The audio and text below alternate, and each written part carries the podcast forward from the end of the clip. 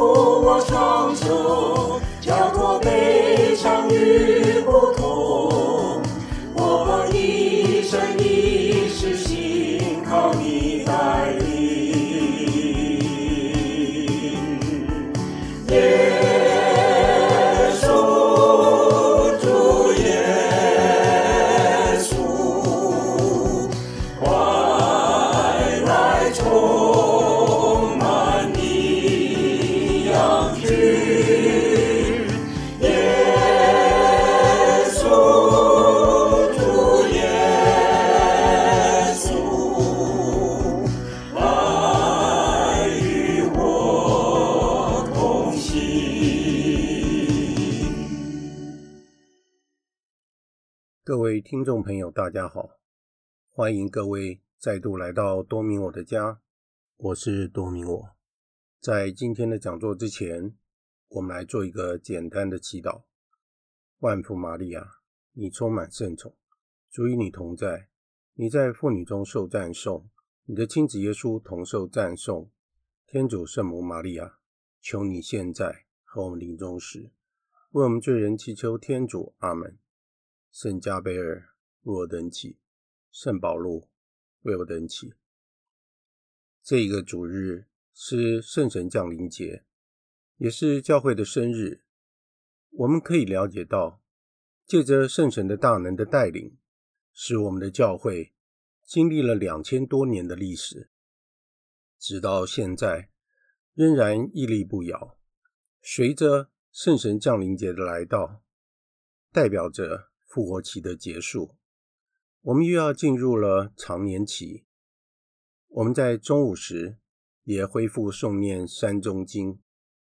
在最近疫情不断的升温的时期，让我们祈求圣神伸出大能的手，护佑我们安然度过疫情。也希望这次的节目能够为大家带来平安。我们这次讲座的主题是。圣神，伟大的陌生者。当我们提到天主圣父的时候，我们可能会联想到，在旧约的创世纪，他创造了天地万物。当然，我们绝对相信天主圣三在任何时候都是同时的临在者。我们还记得，特别是我们到罗马梵蒂冈朝圣时。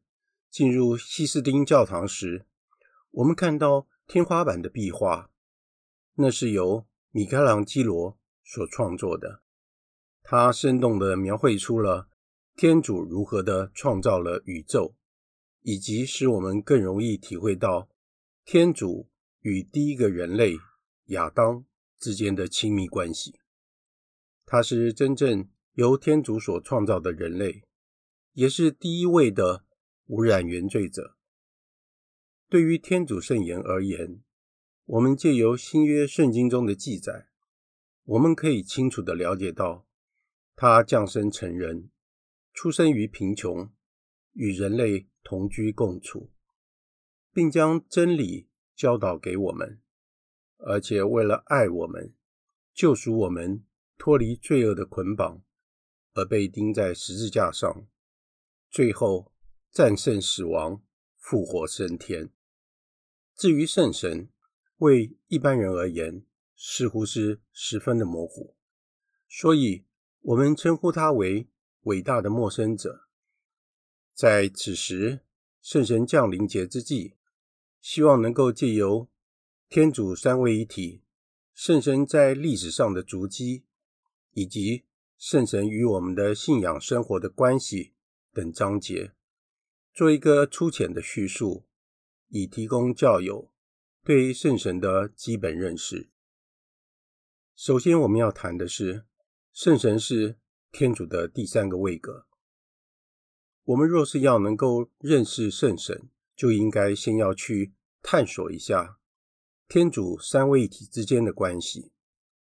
这是一项不易了解也不易解释的奥秘，但是这是必信的道理。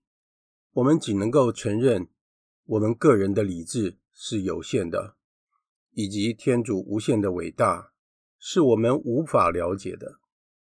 教宗若望保禄二世在他所颁布的“主及赋予生命者的通諭”中，曾经叙述到：父、子及圣神被冠以位格，是圣若望福音的特色。第一位有别于第二位及第三位，并且他们之间彼此分明。耶稣曾谈及圣神。为护卫者，有数次引用人称代名词“他”，同时在整个告别祷词中揭露出来了联合父、子及圣神彼此之间的关系。在马窦福音中记载着，耶稣在升天前曾为十一位宗徒所说的话中，第一次提到了。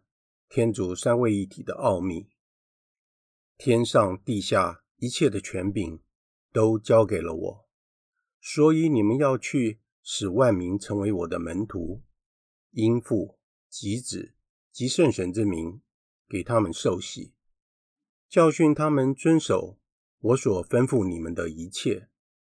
我要天天同你们在一起，直到今世的终结。在这一段。临别依依的告别语中，天主的第二个位格——基督，亲口说出了三位一体的真理。圣多玛斯在他的著作《论奥理》一书中，也有非常详细的叙述。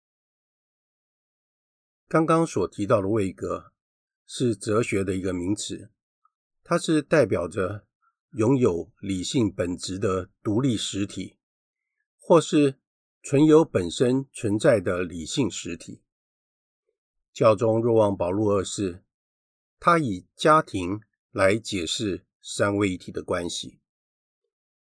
我们的天主在他内最深切的奥秘中，并非单独的，而是有如一个家庭，因为他本身包括了父亲的地位、父子之间的关系。以及维系这整个家庭的本质，那就是爱。这一份爱，在这神性的家庭中，就是天主圣神。天主圣神就在纯精神上维系着三位一体的关系。他是天主圣父、甚至、爱的结晶，同时也是一个位格。我们尝试着用另外一种想法来解释。以人与天主之间做个比较，人本身具有知识和思想，以及由于对自己清楚的了解而产生了自信与自爱，形成了一个完整的人。但是，仅止于一个位格。为天主而言，天父的存在是一个位格。他对自己清楚的了解与本身的智慧，成为与他完全相似的肖像。这就是第二个位格——圣子。圣父与圣子彼此相爱，借此激发出这份深切的爱，就是天主的第三个位格——圣神。这分别的三者合而为一，成为一体。然而，人本身也具备了这三种特质，但是仅止于一个位格。有时候，人的思想与行为，以及对自己的爱，却是不一致的，因此产生了各种的问题，例如言行不一致与自爱、自私等等情况。而天主却是爱的本身，他为了要分享他的爱而创造了宇宙，使所有的受造物。都能够领受到他的爱与恩典。由此可知，天主的本性与人的本性有着极大的差别。我们来看一下，在旧约时代，圣神在历史上的足迹。一般人对圣神的认识，多半只存在于象征性的概念，例如说鸽子、微风。火及活水等形象，但是我们仍然可以借着自己有限的理智来进一步的认识它。此时，我们才会顿时的发现，它和我们如此的亲近，因为在我们的内心深处的每一个善念，对于天主的热爱及对真理的领悟等，都是来自于他的动作。只有他才能够光照我们的理智，驱动我们的意志，使我们自由的归向天主。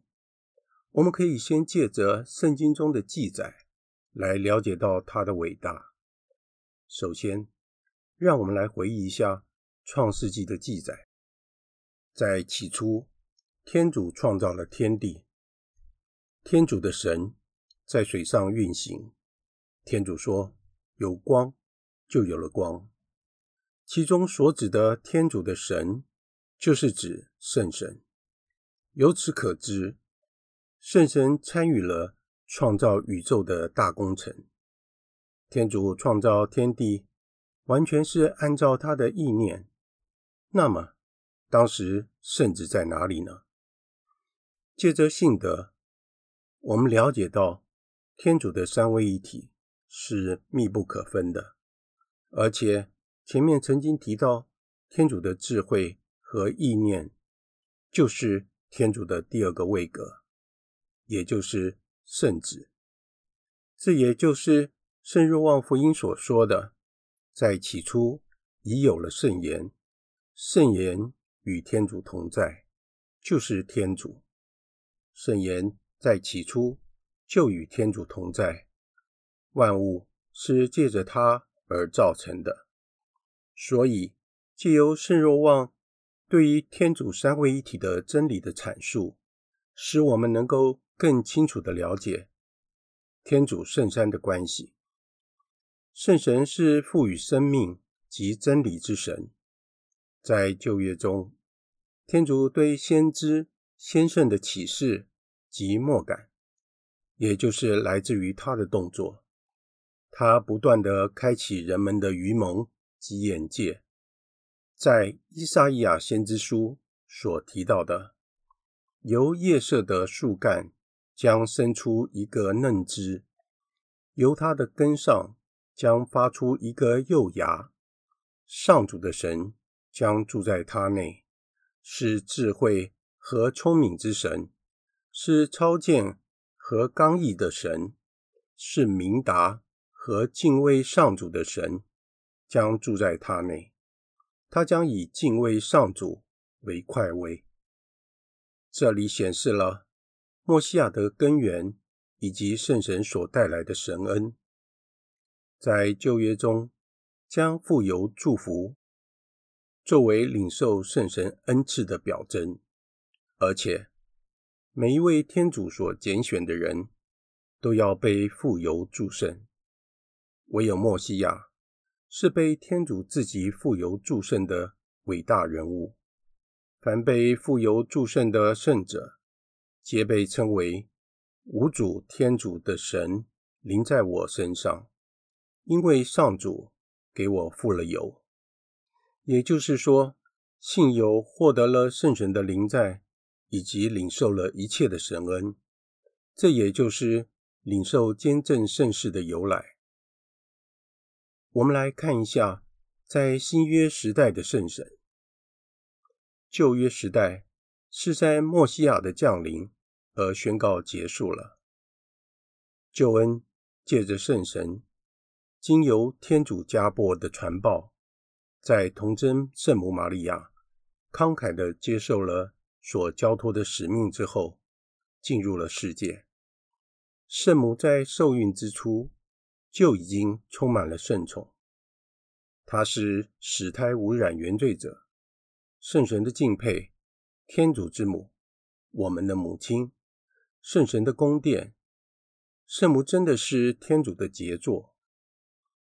就耶稣基督而言，他将天主的智慧与光明带到这个世界上，圣神也随时的相随着。当耶稣接受圣若翰的洗礼时，当时的情景是这样的：天开了，圣神借着一个形象，如同鸽子，降临在他上边，同时有声音自天上说。这是我的爱子，我因他而喜悦。这真是一幅天主圣山美丽的图像呈现。不只是圣神与他同在，天父也为他作证。圣神在每一个时代不断地将真理启示给人类，而且耶稣基督就是天主子亲自降临人间。也可以说是天主对人类启示的最高峰及最完善的见证。同时，主耶稣也建立了教会，将天堂、地上与炼狱诸圣连成一气。基督所建立的教会，由上而下，完全是由圣神来领导的，而不是人。主耶稣。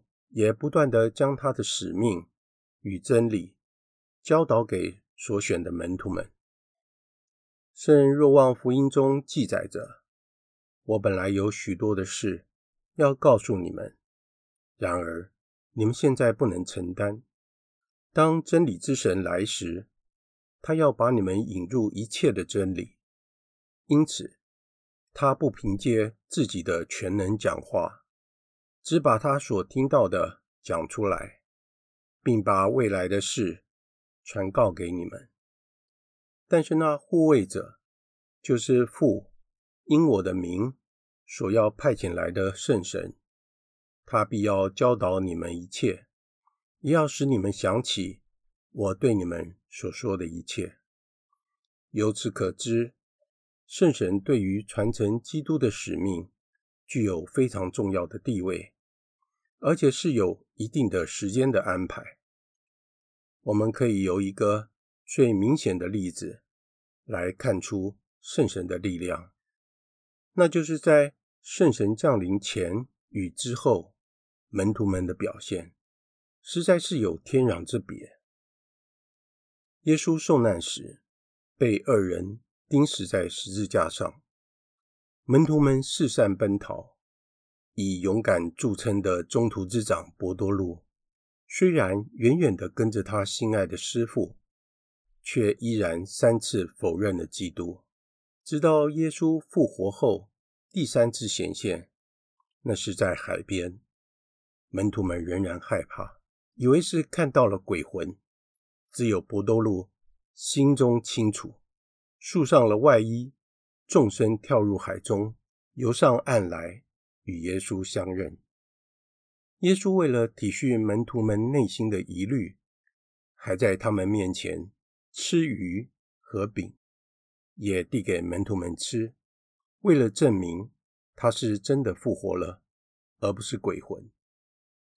耶稣在升天前虽然有些不舍，但是他语重情长地对门徒们说：“我离去，对你们是有益的，因为我若不离去，护卫者就不会到你们这里来；我若去了，我要派遣他到你们这里来。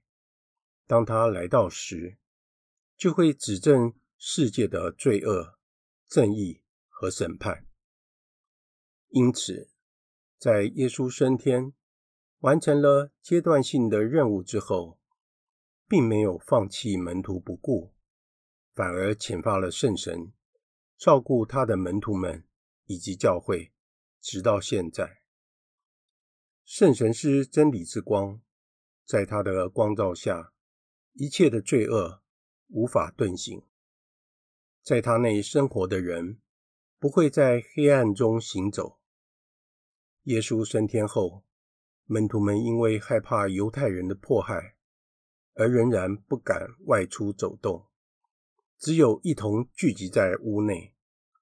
我们可以相信，在此时，圣母必定与他们在一起。圣母是当时世界上唯一的光亮，而且不断地鼓励他们。直到圣神降临当天，门户正紧闭着，突然起了风暴。天主圣神以火蛇的形象降临在门徒们的头上，众人随即充满了圣神，说起了外方话来了。接下来的情景更是使人惊异，众门徒们都挺身而出，为主基督做见证。当时听伯多禄讲道的人就有三千人领洗。为什么原来怯懦的门徒们有如此戏剧性的转变呢？其实，在这个世界上最困难的事，莫过于人心的改变。这绝非是依靠人的力量所能达到的，唯有借由外来的力量介入。才能使人由里到外完全的翻转过来，这就是圣神的大能。在中途大事录以及中途的书信中，也可以充分的见到圣神是如何的领导着初期的教会。例如说，施德旺的慷慨就义，扫路的皈依，门徒们到四方去传教。欣然的为无主忍受侮辱而牺牲等等，都一点一滴的写下了初级教会以鲜血换来的辉煌历史。教会历史一路走来，所有的圣人们相继的为效爱耶稣基督而奉献牺牲。曾经有人将教会比喻作一艘大船，而主耶稣。是舵手，圣神则引导着航向。有时候，这艘大船会遭遇强风巨浪，但是这艘船终究没有沉没，因为有天主圣山临在于整个教会，一直朝向既定的目标行驶，而且终究是会达到终点的。我们来谈一下。圣神与信仰生活的关系，在教会内，有关圣神的资料是十分丰富的，也有详述着许多的细节，值得我们去默想的。在我们看到了圣神在教会内所留下的足迹之后，值得我们思考的课题，那就是圣神与我们的信仰生活。是否有亲密的关系呢？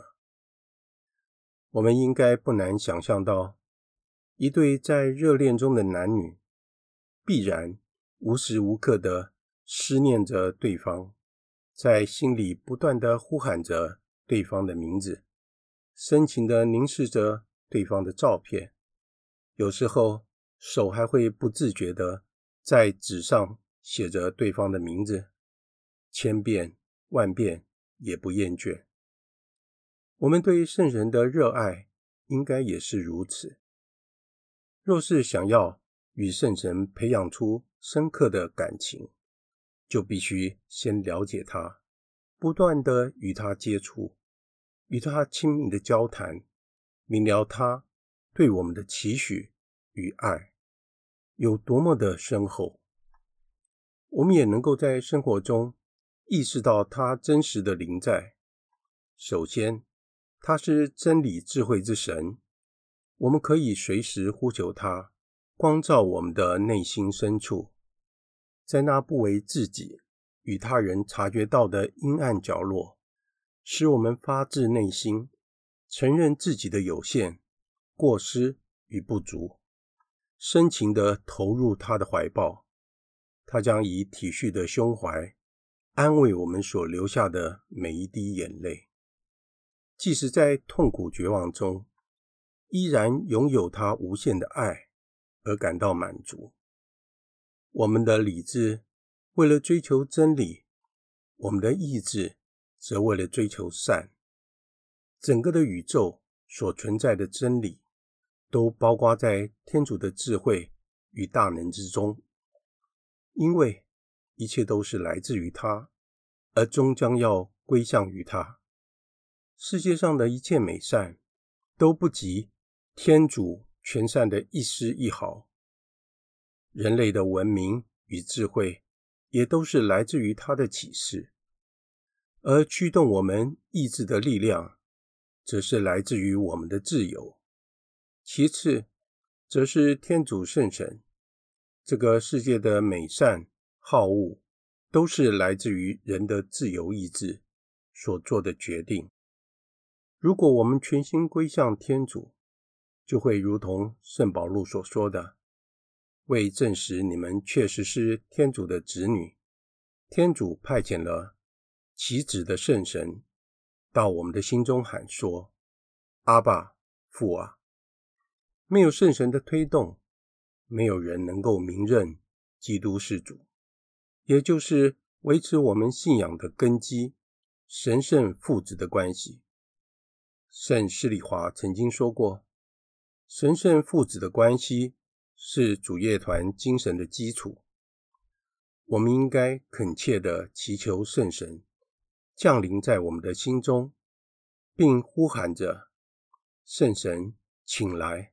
Veni Sancte Spiritus，恳求圣神赐给我们七样神恩：上智，明了天主的真理；聪明，是与谦逊之德，明白自己的有限，免除骄傲自大；明达，明白天主的旨意而全心服从；刚毅，依靠天主的力量。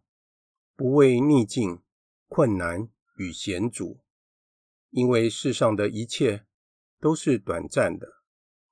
孝爱，爱天主在万有之上，调整生活的次序，爱天主、配偶、子女、父母、家人以及近人等等，而自己永远是放在最后一位。敬畏，敬畏天主。乃是出于爱，唯一令人感到害怕与羞耻的事，就是犯了罪，失去了恩宠与生命。换句话说，就是生活在天主内，我们就无所畏惧。超见，这是一项宝贵的恩宠，使我们的视野由贴着地面的二度空间，增加了第三个向度。那就是高，使我们能够仰望天主，而拥有超性的看法。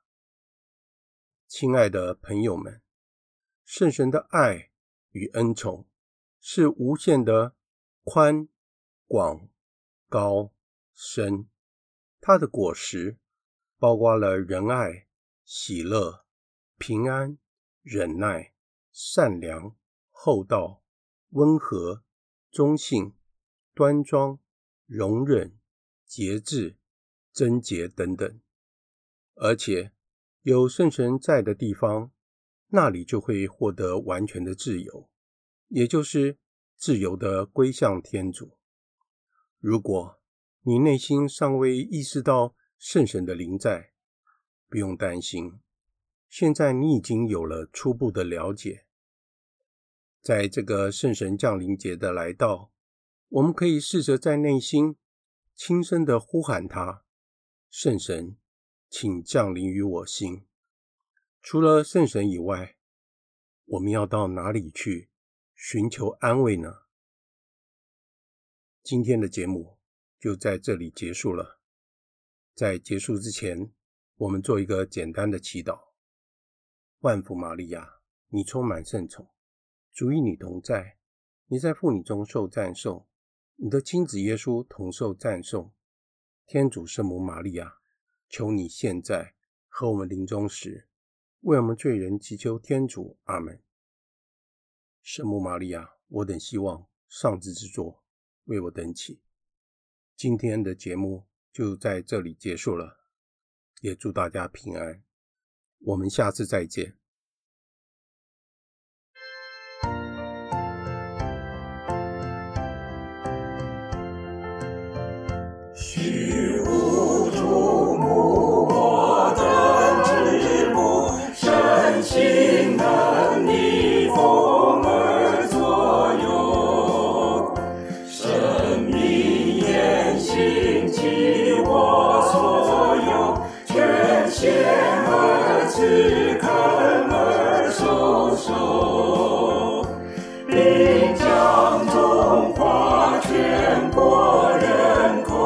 求。